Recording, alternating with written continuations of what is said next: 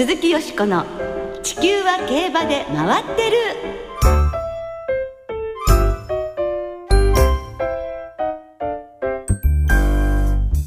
皆様こんばんは鈴木よしこです。お元気でいらっしゃいますか？地球は競馬で回ってる。この番組では週末の重賞レースの展望や競馬界のさまざまな情報をたっぷりお届けしてまいります。今日も最後までよろしくお付き合いください。さて今日ご一緒してくださいますのは今年最初のこの番組ご登場です。小林正美アナウンサーです。こんばんは。よろしくお願いします。よろしくお願いいたします。そしてあのアナウンサーの皆さんにお伺いしているのですけれども、はい、小林アナウンサーは2015年今年どんな一年にしたいですか？うん昨年はですね、ええ。えー、ひどい年だったんですあそうなんですか？人間としてダメな一年でしたね。例えば、えー、クズのような生活しておりましてですね詳しくは申し上げられませんがえどんなどんなどんな、まっとうな一年を過ごしたいなと。ただただそれだけでございます。まっとうとおっしゃるとどんな？いや本当にねちょっとそれを言っていると二三時間あっという間に過ぎてしまいますので、はい。ねでもなんかあのお子さん方も受験生ということで、お父様しっかりなさらないといけないということで、はい。ね、あの体には気をつけくださいますように。ね、頑張れお父さん。さてですね、今週、新聞各紙で日本馬出走の海外馬券が日本で買えるようになるかもしれないという話題が大きく取り上げられましたね。はい。政府が国内の競走馬が出走する海外競馬の勝ち馬投票権を日本中央競馬会など国内の競馬事業者が販売できるようにする方針を固め、はい、今月下旬召集の通常国会に競馬法改正案を提出する方針だというんですね、うん、ただ海外レースの馬券販売が可能になるためには競馬法の改正などクリアしなくてはならないことがたくさんあるんですね。はいですから多くのファンの方々の願いが叶うことだと思いますしその馬券を買うという形でレースに参戦できるということですから早く実現してほしいなと思いますね、はい、ぬか喜びにはならないようにしてほしいと思います。国内の競馬は今週から通常の土曜日曜の2日間開催です。寒さに負けず皆さん頑張りましょう鈴木よしこの地球は競馬で回ってる。この番組は JRA 日本中央競馬会の提供でお送りします。鈴木よしこの地球は競馬で回ってる。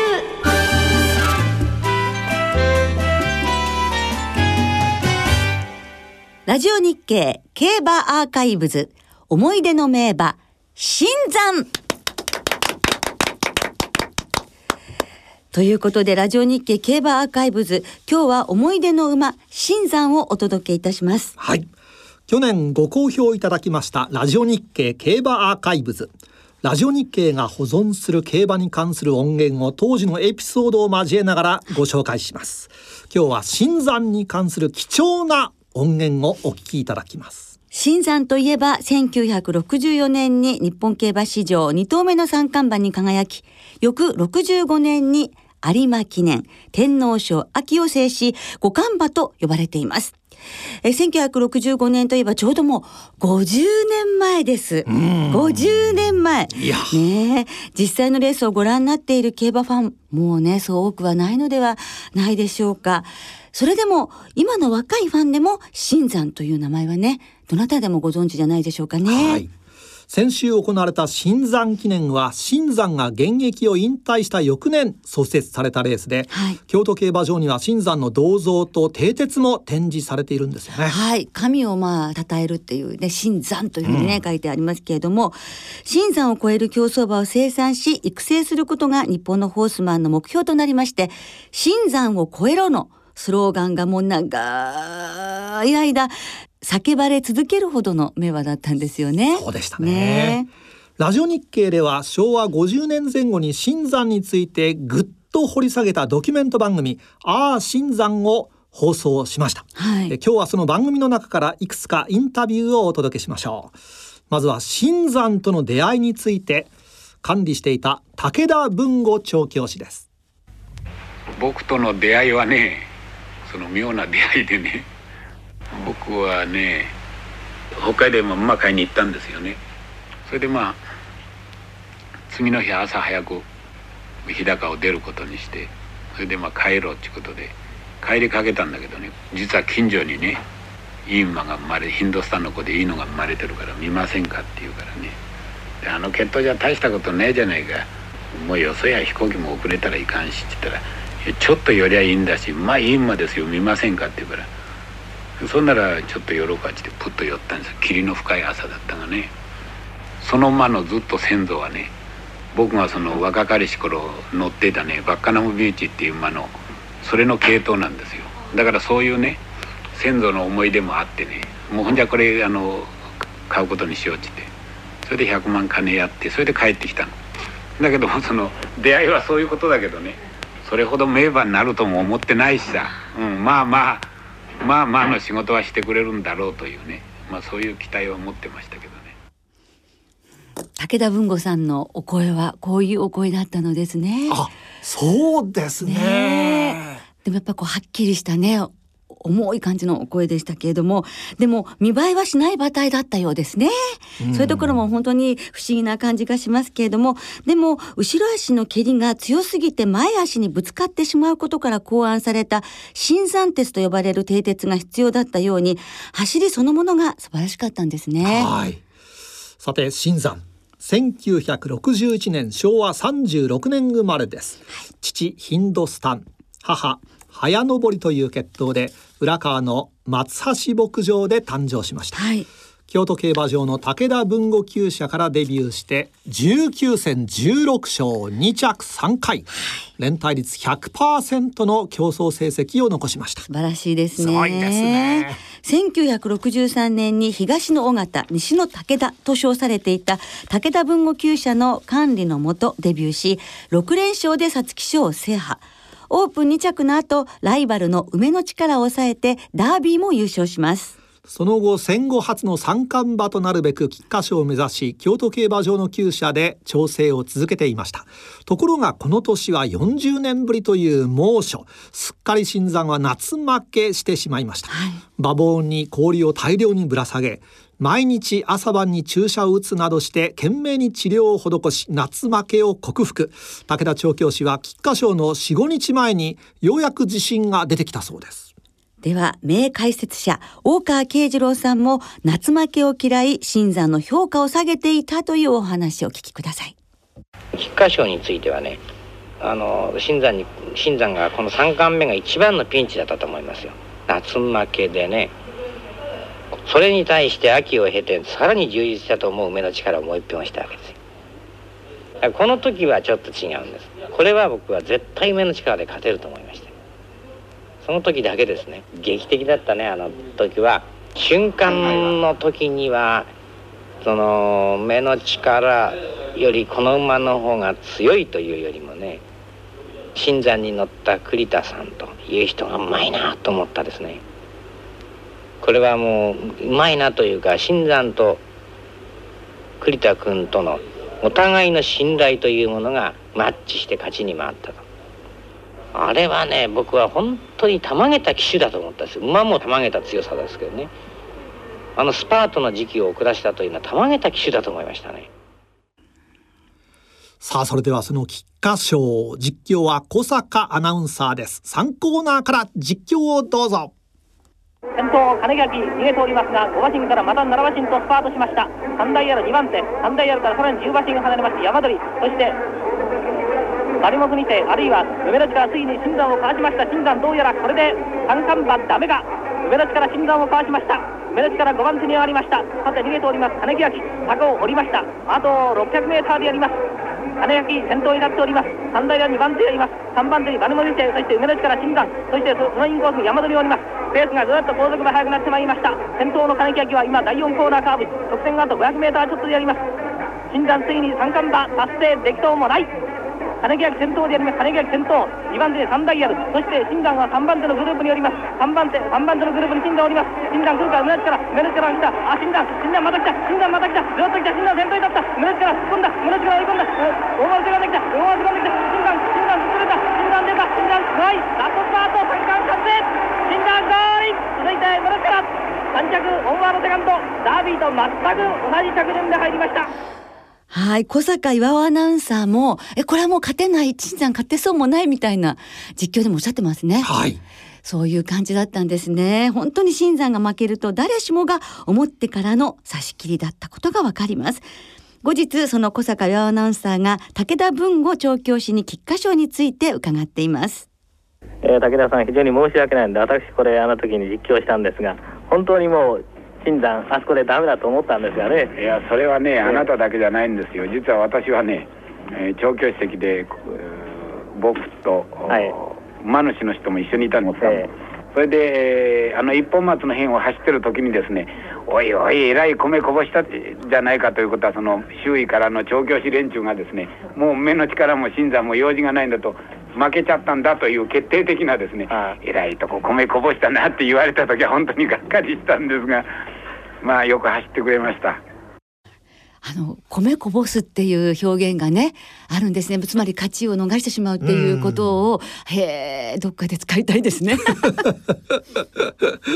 でも武田文吾さんも皆さんも本当そう思ってらしたってことですね。ねねすごいですねさて翌年の新山は宝塚記念目黒記念秋の天皇賞を制しいよいよ引退レースの有馬記念に向かいます。新山が消えたということで有名な有馬記念ですね。そうですね。さあそれでは1965年昭和40年の有馬記念の実況ですあと 400m でやります。4コーナーカーブいたしました。ミハルカス馬場の中央を通っています。直線に向きました。無事が入った。ミハルカス先頭。2番手には大和兄弟。新山がさらにその外から来ます。新山グーン出てあっと外にちょっと揺れすぎました。先頭は先頭は三春か新山大外から出た。新山大外から出た。新山先頭。新山先頭になった。新山先頭。三春が粘った。三春粘った。新山先頭。新山先頭一馬身半リードゴールイン新山勝ちました。新山一着。拍手が今スタンドから起こりましたがその真ん前を通過でやります。新山外ラジいっぱいで先頭でゴールに入りました。最後の直線で加賀武美騎手が騎乗したミハルカスが馬場の良い真ん中を通り、新山が馬場の悪い内側を通って体力を消耗してくれればと願って取った戦法だったのですが、新山はさらに外を回って、最後はほぼ外拉致沿いから差し切ったというわけなんですね。うん。さあ、それでは敗れたミハルカスに騎乗した加賀武美騎手のインタビューです。このね、もう新山順馬がね、とにかく僕はちょうど宮春市競馬やったのが目黒記念ですよここのね東京のその時にまああのとにかく宮春市という馬が花行くまでまあ一応とにかく新山を前においでね。宮春市の前においで競馬やってみようっていうんで逆に今度はもう抑えてね。で新山を前においで競馬やってみたんですよ。もうとてもじゃねかなわない。その次天皇賞で。今度はもうもう死んじゃどっかで泡食わせようと思って逆なとにかくもう逃げ一歩に行ってあれだけ逃げてやってもかなわない。でその3度目が有馬記念ですよ。でまあ馬場も悪かったしまあ相手をその悪いとこ走らせようと思って自分がいいとこ走っていこうと思ってもあの大外行ったのがその外来たんですから。もうとにかくあの時はもうそれこそ信者にはもうまあ、強いっていうだけよりも言葉でなかったですね。あの根性っていうものはもうすごくそのね自分も惹かれだしね。何も言えなかったですよ、はい、ただもう宮原家臣にはもうよくやったってもう言葉きりなかったです。負けても頭が下がりましたよね。はあここまでしても勝てない新山というのは素晴らしいわという、まあ敵ながらあっぱれということなんですね。さすが歴史に残る新山ということになりますが、はい、そして新山は引退するのですが新山のすごいところは競争成績だけではなくて浦川の谷川牧場で守護馬入りしてからも素晴らしい活躍を見せたことなんですね。はい。代表3区は皐月賞菊花賞、うん、春の天皇賞を制した美保新山、はい、菊花賞を勝ちました皆川万奈、はい芝2000メートルで初めて2分を切ったシルバーランドなどがいます。はい。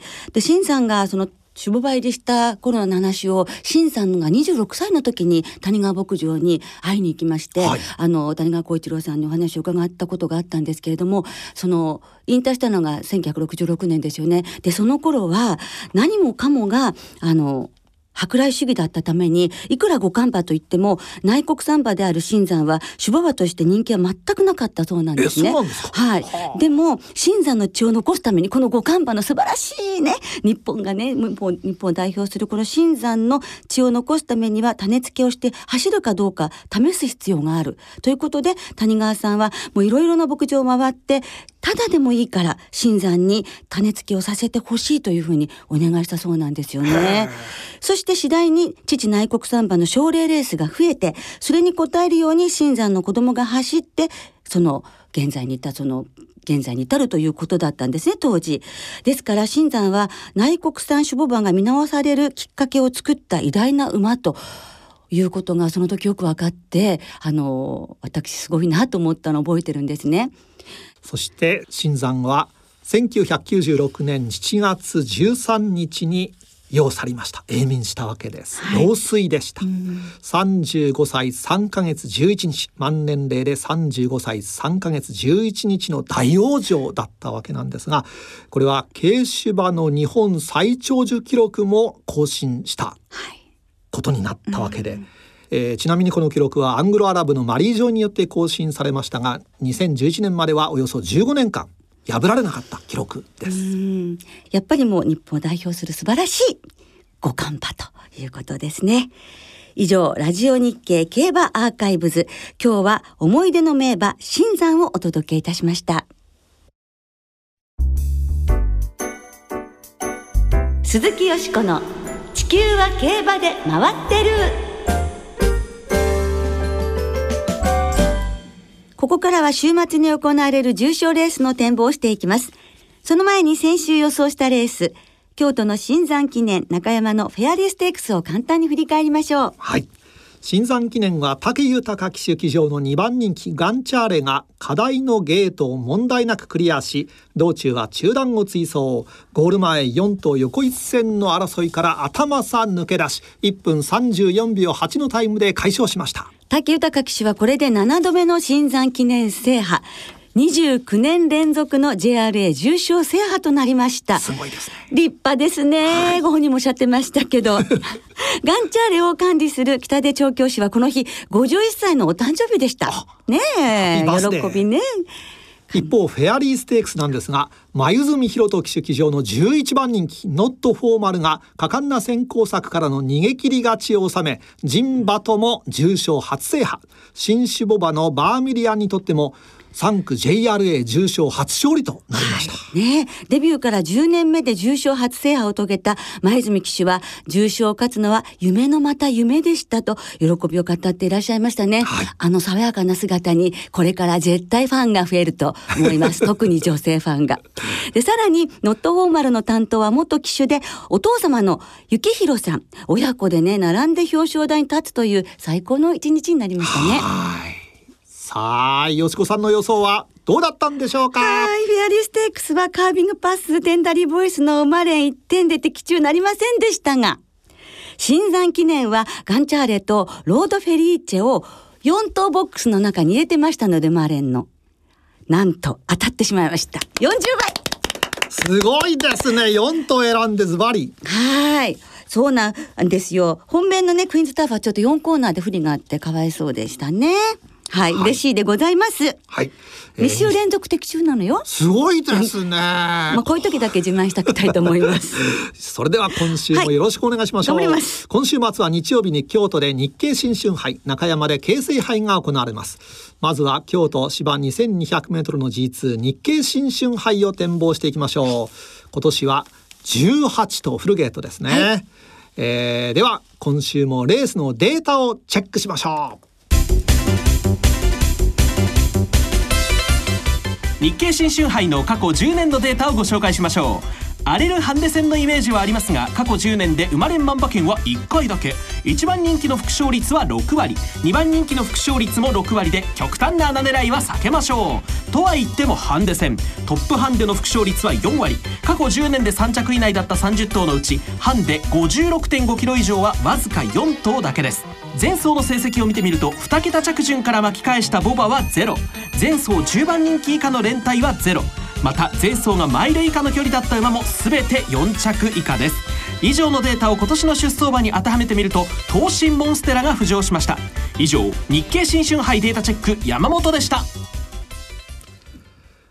さて舞台となります。京都競馬場、はい今日のお昼の京都の天候は曇り、芝が主でダートが不良の発表でした。そして京都は日曜日は晴れ時々曇りの予報が出ていまして、明日土曜日に雪がちらつくかもしれませんが、ん。さあ、よしこさんどんな見解をお持ちでしょうか？私はですね、はい、えー、去年3着だったフーラブライドにしようと思ったんですけれどもいや待てよともう一頭牝馬がいると思いまして光栄乙女は昨年4着。でエリザベス女王杯は同じくあのそんなにフーラブライドと差がないんですよ。はい、そうなると前走から5キロも軽い光栄乙女の方がここはもしかしたら有利なんじゃないかって思ったんですね。筋量が軽い分。そこで光栄乙女を本命にすることにいたしました。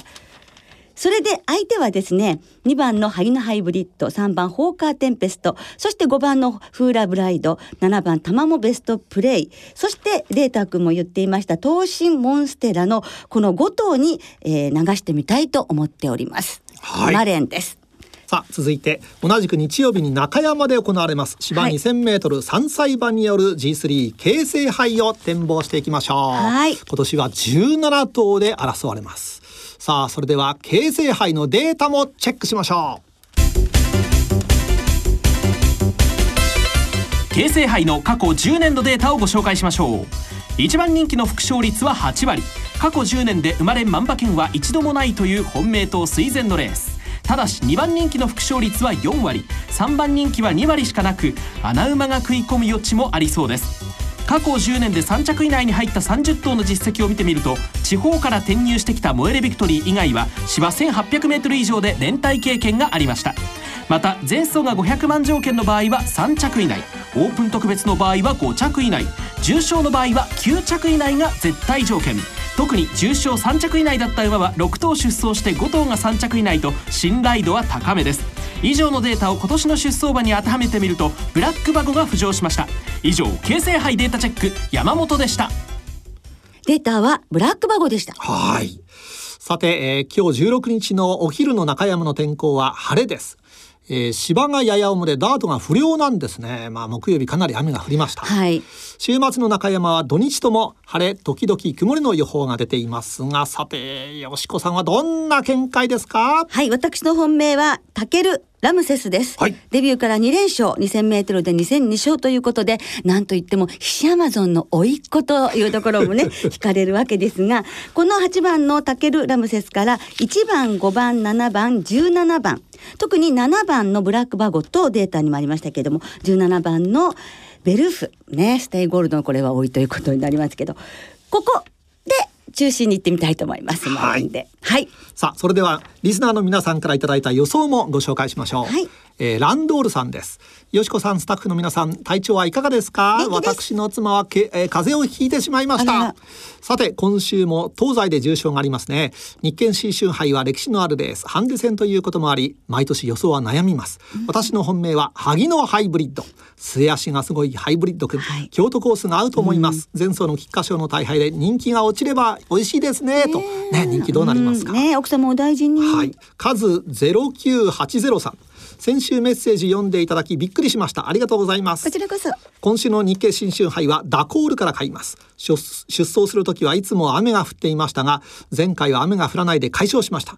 これ雨男も解消したんじゃないでしょうか。雨降らないでということです、はい、そしてもう一人シャークたけさん。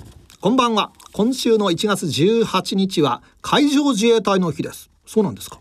中山で行われる京成杯は絹のような海という名前を持つザイリックメアからワイドで勝負しようと思っていますということです。ザイリックメア。ああそういう意味なんですね、はい、あ皆さんどうもありがとうございました。はい。来週はアメリカジョッキークラブカップ東海ステークスの展望を中心にお届けいたします。お聞きの皆さんの予想もぜひ教えてくださいね。お待ちしています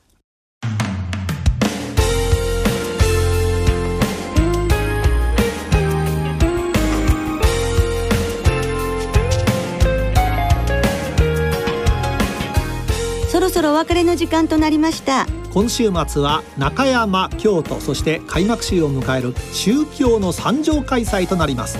重賞は日曜日に京都で日経新春杯中山で京成杯が行われます。日曜日の京都競馬場では京都競馬場90周年記念アニバーサリーグッズプレゼントの参加券が配布されます。当日購入された日経新春杯の勝ち馬投票券1000円以上をご提示の先着1万名様に参加券を進呈いたします。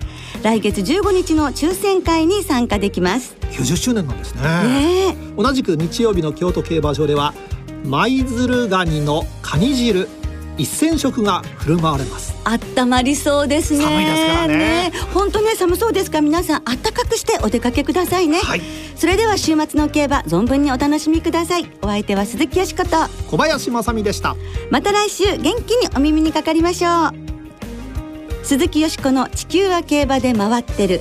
この番組は JRA 日本中央競馬会の提供でお送りしました。